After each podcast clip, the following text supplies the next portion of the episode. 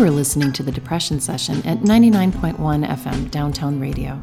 Each week, we'll have a new guest tell the story of their depression. I'm your host, Laura Milkins, and thank you for joining us on the Depression Session. Just a note for my listeners, I want to make sure you understand that this is a show about depression, and some of the content can be triggering, so please take care of yourself if something on the show brings up difficult feelings and seek professional help if you need it. Thank you. Hello, and welcome to the Depression Session on 99.1 FM radio. Today we have with us in the studio Dan Horner. Dan is an event promoter for events of spiritual authors, healers, workshops, and music in Tucson and Phoenix. He's also my boyfriend, disclosure. Um, we'll be right back with Dan, but first let's talk about endings. What the trees can do handsomely, greening and flowering, fading, and then the falling of leaves, human beings cannot do with dignity let alone with, without pain. Martha Gellhorn. Last night, my independent study students had their big end of the semester show. All their hard work this semester hung up with pride. And I felt so happy and excited for them and sad. I it's it's a hard thing when something ends. I always struggle with endings. Although I love a, the sense of accomplishment that comes with finishing a big project or event. It always leaves me depressed. I have situational depression, and the situation is always something ending. Graduating from college, loss of my father, end of a relationship, or moving away, they've all left me deeply depressed and floundering. And I know I'm not alone in this.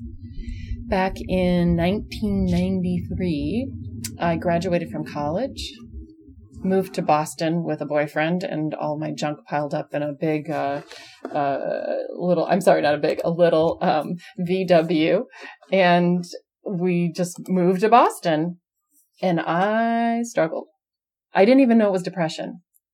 I just felt sad and alone and down. And I'd meet new people and things would happen and I had a job, but nothing had any glow to it. And it was that ending, that moment of it's over, it's it. That's all that's left of this whole experience of four years of being in school and the friends and the fun and all of that stuff. And I I spent a good year after that grieving and it it's I think you know it might be just grief just grief as if there's a just grief. It might be just grief when it's it's for a, you know reasonable period of time but when it goes on for like 4 years like with the loss of my father it goes from grief till the chemicals are off the brain's off and i'm down. And i've been feeling really really really good the last month like really good really happy settled content the best i felt in 4 years and I'm afraid of this ending, finishing things with my students, wrapping it up. Had their big show last night. I was so proud of them and they were so excited. And for several of them, it was the first time they'd had their artwork hung on the wall. So it was a beginning for them and it felt like the end of a semester to me, that, you know, this little group that forms. And with all of my other classes, the same thing. You, you have a camaraderie. You're in this together. You're you know, making artwork and enjoying the process. And then suddenly it's over. And I'm a little worried how I'm going to feel. Actually, I'm going going to France, yay, to an artist retreat. But I'm a little worried about how I'm going to feel in July when I come home. I hope that having something set up, having something to look forward to, will mediate some of those feelings. Or maybe I'll go to France and be really depressed and make a lot of artwork about it. I want to finish with another quote. It is always important to know when something has reached its end. Closing circles, shutting doors, finishing chapters. It doesn't matter what we call it. What matters is to leave in the past those moments in life that are over. Paul Coelho. And I would just want to introduce that we have with us in the studio today Dan Horner. Dan is an event promoter for events of spiritual authors, healers, workshops, and music in Tucson and Phoenix. Hello, Dan, and welcome to the Depression Session. Thanks. Thanks for having me. Hi. Thank you for coming in. We had a little uh I had I had something else lined up and it didn't work out and Dan was so sweet to say, "I'll come in. I have more stuff to say." yeah. Well, I've had two uh two periods of depression in my life, so I I always uh after I did the first uh, episode that I did, I just thought if you ever need me again, I can I can definitely talk about the other one too. And today I needed you. so, what's new with you, Dan? What's going on in your life? Hmm, what's new with me? I'm just learning about. I'm reading a lot of spiritual books and books on achieving goals and that sort of thing, and I've been doing coaching with clients and really having good good results with that and trying to line up the next event, Dan Horner Productions event that educates, empowers, enlightens, and inspires. Yeah. Do you ever get depressed after a big event ends? I, t- uh, you know, I, I listened to that and I have had this discussion actually with other event promoters and it is a very, it's such a strange business and, and I, I listened to a lot of documentaries about rock stars and, and, and that sort of thing. And it's very similar. Like they burn themselves out going from show to show to show to show because, I mean, well, first of all, I think they don't want to come off that high. And this is, I was watching a documentary with Alanis Morissette. She was talking about that. But then, you know, at the end of that, it would be so easy after being literally a rock star, not figuratively a rock star, literally going around to stadiums of thousands and thousands of people and then getting to this place where there's no more concerts and you're not putting out an album and, and then you can fall, really fall off a cliff.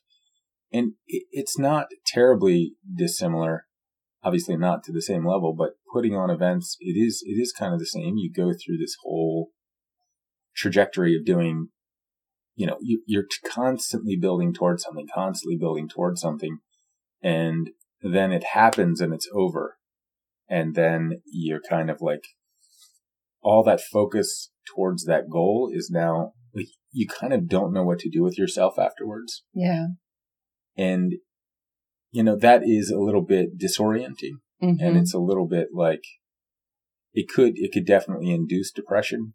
There's definitely a lull afterwards that it's it's hard to, you know, because it, a lot of I think depression has to do with identity, and it's like okay, your identity up until that point, you know, you kind of have a I know what I'm supposed to do. You get up in the morning, you have kind of this set of activities and things, and you're working towards, and then you get them all done, and then all of a sudden, and you don't have a you don't have a plan to start new ones or whatever. Then it, it does become it could, it could definitely I mean, I've, I've definitely have a, a down of after those. And I don't know if I've had depression so much, but I've definitely had some really big downs after them. One other thing I want to say about that is I, I once went to a workshop with this person and, and, and she said, uh, when you achieve all your hopes, then what you have is hopelessness. Mm. Because, you know, hope is this thing, it, it keeps, it's like a carrot in front of you it, it's like the carrot on the stick and it's just out in front of you and you can keep going towards that.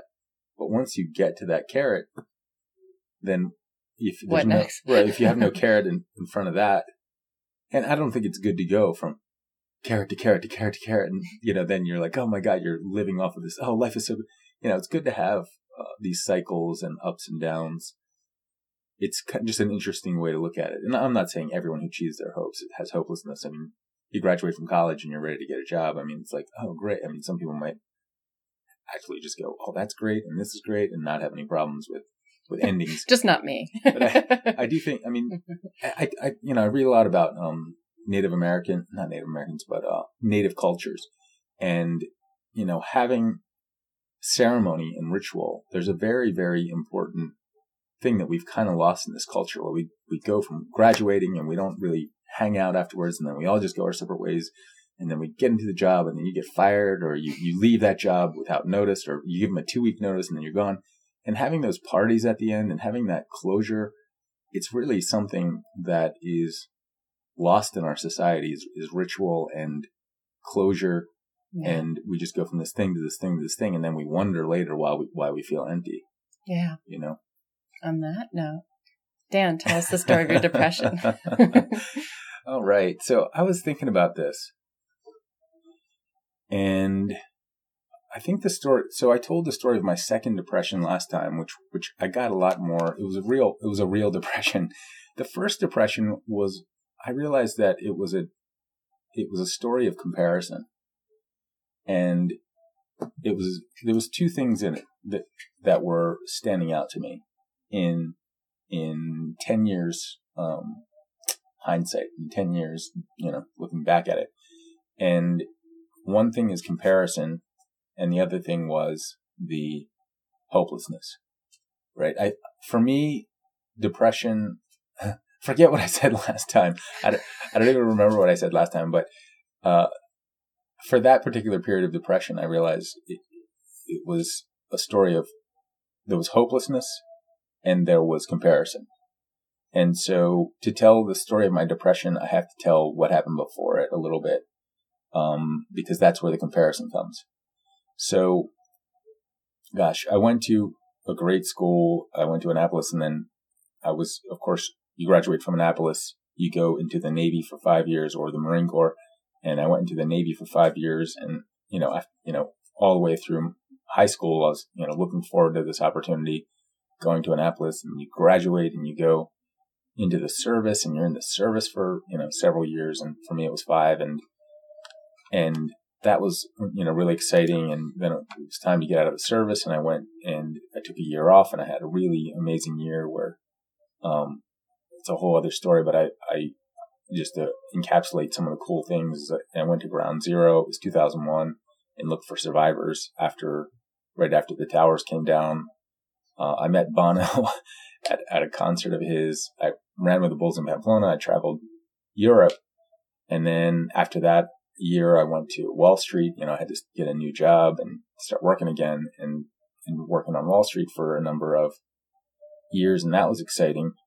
And so it was like this uh, great, you know, kind of awesome, everything is wonderful existence. And I was always upbeat, and people knew me as kind of a happy go lucky guy.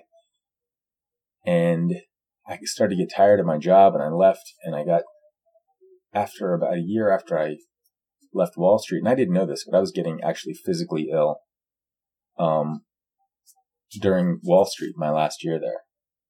And I left Wall Street and I started to get worse. And in the year that I left Wall Street, my health declined so much that I lost about 30 or 40 pounds. And I had, uh, during that year, I got fibromyalgia, chronic fatigue, dairy intolerance, gluten intolerance. I kept just losing food after food. Um, I had digestive issues and insomnia um, it was just like a horrific, horrific time. But in kind of the way I'd lived my life before, it was just like push on through, push on through. But that illness lasted about, I mean, over four years. It was, you know, between four and five years.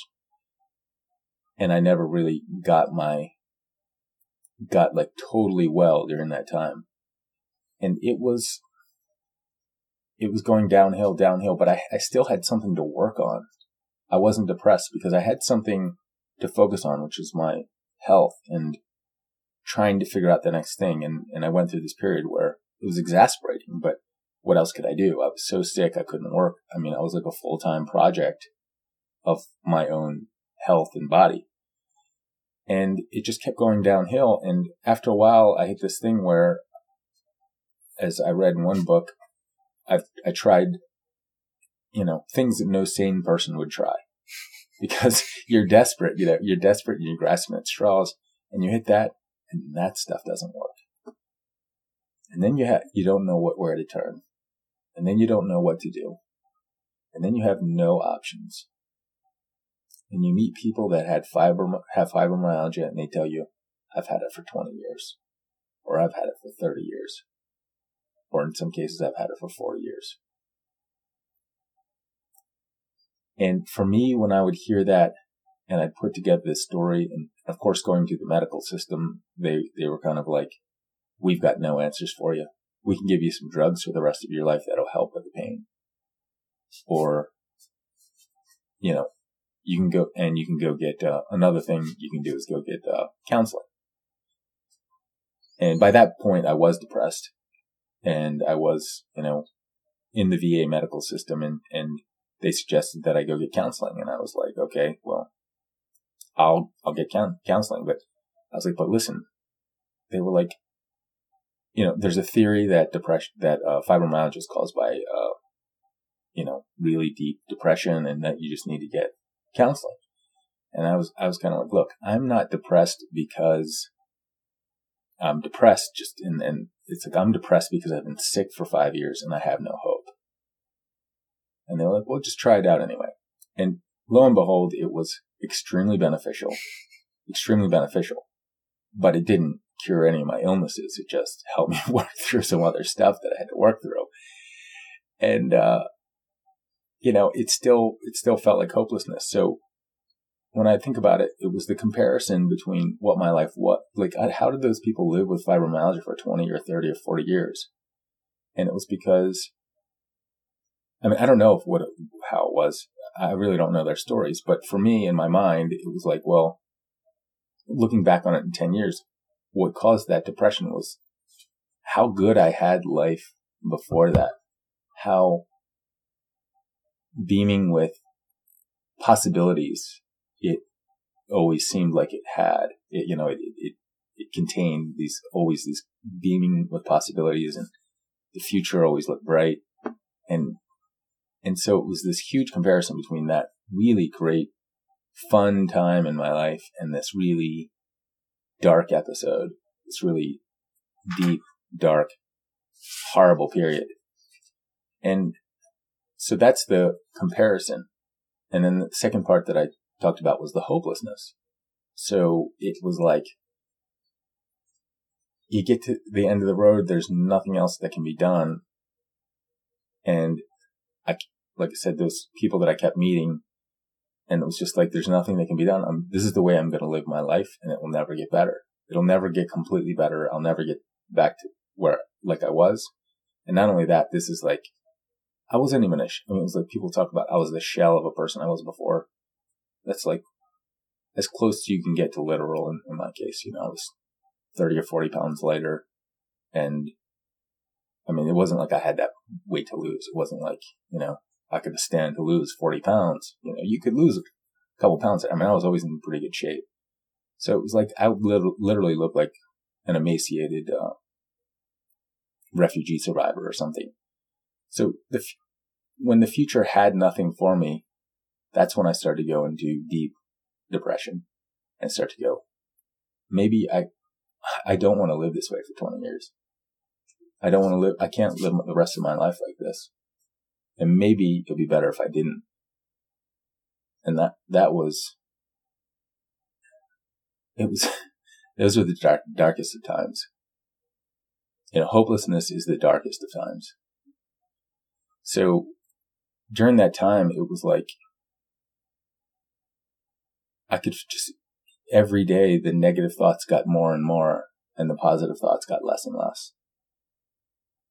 Things I had to look forward to were less and less.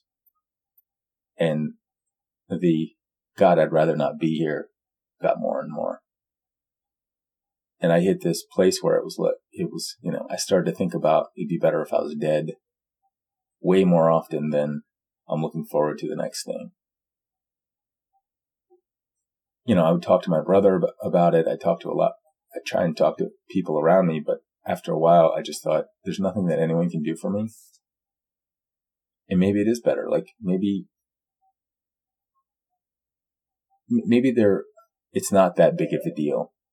You know, a, a, you die and there's nothing after that. So who cares? You're just out of your pain and you don't exist. You're in oblivion. There's no such thing as you anymore. Or B, there's something on the other side and maybe it's better than this. So it's kind of like you're down to these options and you start to think that start to make a logical case for you. It starts to sound like, yeah, I mean, that's a, that's kind of a good argument, Dan. And then I got into this place where I, you know, I know you're supposed to reach out when you're in that scenario. But I just thought, oh my God, if I reach out and tell someone and then I end up doing it anyway, that person's going to feel horrible for the rest of their life. And I don't want to, I don't want to contribute that to someone else. So that was my justification for not reaching out. And uh, somewhere in there, I got to this place where I wasn't making a plan, but I thought it might be time to start making a plan. And I was kind of weighing the options, weighing the options. Maybe I should start making a plan. And I had, I had, I remember one night it was like, well, I really ought to decide this one way or the other because I've been having this thought creep into my head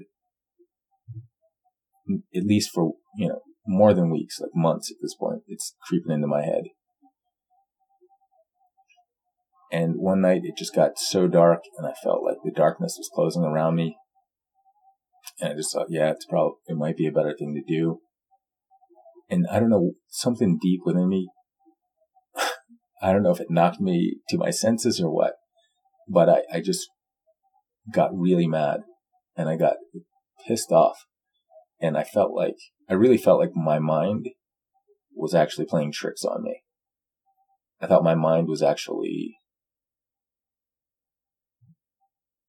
I don't know what the word is. It was, it was toying with me, like in an evil, sinister way. It was messing with me. And I, I, I never really had that thought before that my mind was actually not, you know, was not me, not part of me, but it was just kind of like this almost separate entity. And I just, I kind of was like, I got really mad and I was like, screw you, but I didn't use those words. and I was like, I'm going to get through this. And I made a really deep, powerful commitment to myself that I was going to see this through, through, you know, whatever it took for the rest of my life. And I was, if I had to be I was going to be the first person to be well of fibromyalgia, the first person to conquer it. And if I didn't, I was going to contribute to the cause because at that point I, I had known there's two to three million people in the United States alone with fibromyalgia. So that's one, one, you know, almost 1% of the population. So I don't know what it was, but in that moment, I, I made the decision. Yeah, that's, I mean, that's essentially the story of my depression is, is, well, to, just to finish it up, I, I made that decision and from there, things did shift. And a few months after that, I did find someone that helped me get well, who's been on this show. and I finally got well. I finally got well from fibromyalgia. And, and, at this point, I do believe anybody can heal from anything. And so that's kind of my new, new project in life is helping people heal in all ways, whether it be physical, emotional, you know, psychological, spiritual, whatever you have. You know, it's like uh, that's kind of I turn that into my profession. Thanks, Dan. Thanks so much for your story. And I, uh, one of the things that I really relate to is that internal dialogue. There's your brain, but it's not on your side. right. And I feel that that might be a key component of depression I actually was talking with my students and a friend last night about OCD. There's this internal, like OCD can be like lining things up perfectly and weird little ticks, but it can also be an internal dialogue that for me, I've had weird ones where it's like, you have head lice, you have head lice for like two years. It's telling me this and I'm, I don't have head lice. I know this. I, I even had somebody check, you know, and there's like a weird internal dialogue that sometimes just feels like it's, you know, it's you but you also know it's not it's not a part of you that's very um, helpful and it's not a part of you that is very kind. And when we were talking about ocd like i know a lot of artists are really obsessive because that's what makes you great. Like you just you just keep going and going and going and going and going and going and taking to the nth detail that nobody else would bother with. Everybody else would have been fine a month ago and you're still like perfecting it and that the most beautiful work in the world can be made by somebody who's just like obsessed with like one shade of yellow right? But that internal dialogue it's weird to think that there could be the part of you that is is kind of against you. It's not helpful. So can you speak a little more yeah yeah. I, I totally agree. I, I don't one of the things that you shared those articles with me about uh, creativity in the brain. And there are definitely studies that show, you know, creative people are by and large have more anxiety and worry in the world. And it's like because you can create scenarios that are horrible in your mind. and you can create these, you know, just as many horrible scenarios as, as you can good ones. And so it, there's less stability because you don't know what that next thing is, that next step. And so I think it's your mind can, it's kind of like, I, I do think, you know, I do meditation and other sorts of spiritual practices. And I think it is like you do have to tame that thing. Like you have to tame. That's what they talk about in meditation. It's like you have to tame your mind in some, some forms of it. And I do think it is, maybe it's not taming it in, in the typical sense, but it's getting, getting some control over it, getting some guidance and realizing when it's full of crap. Re- realizing when it's against you and it's saying I have head lice, even though you know for a fact you don't have head lice. That's you know that's when you you kind of have to have these wake up moments and go, I need to talk to somebody because this is freaking weird. Like this, it's a di- it's a uh, dichotomy that doesn't add up here, yeah. and that's when it's really good to say, get into dialogue with someone else and say, I need to work something out here because on one hand, my mind's telling me this, on the other hand, it's telling me that, and I know neither one, right? I know one of them is not correct because they're in opposition. and and I find that you know the meditation is really a good thing to think because like the thing that has been most helpful for me with any kind of obsessive thought is to say, oh, hello, obsessive thought, not give it any judgment, any like no, no, just a recognition, like, oh, I see you, there you are, and to instead of seeing that thought and fighting it, just saying, there you are, I see you. And something about that makes it manageable.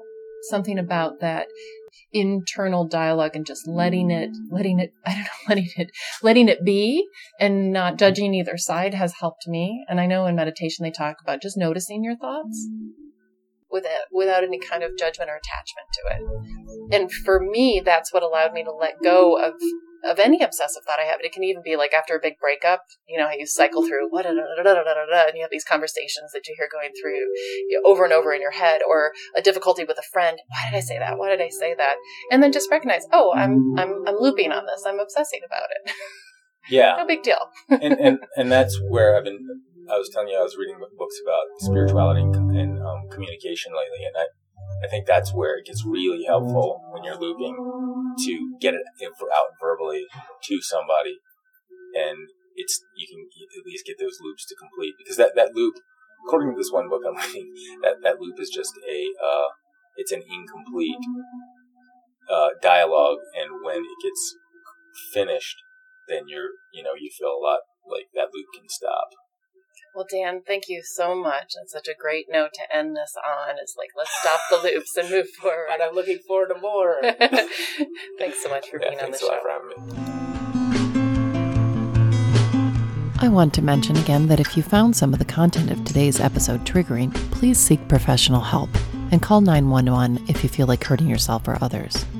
I'm not a licensed therapist, and this show and the station are not endorsing any remedies or products. The purpose of this show is to destigmatize depression through storytelling. You can find a link to mental health services on downtownradio.org on the About KTDT page. To listen to the podcast, or if you're interested in being on the show, contact us at www.thedepressionsession.com. You've been listening to The Depression Session on Downtown Radio Tucson with music by Septa Helix. Find us on Facebook and Twitter at The Depression Session Podcast. Thank you.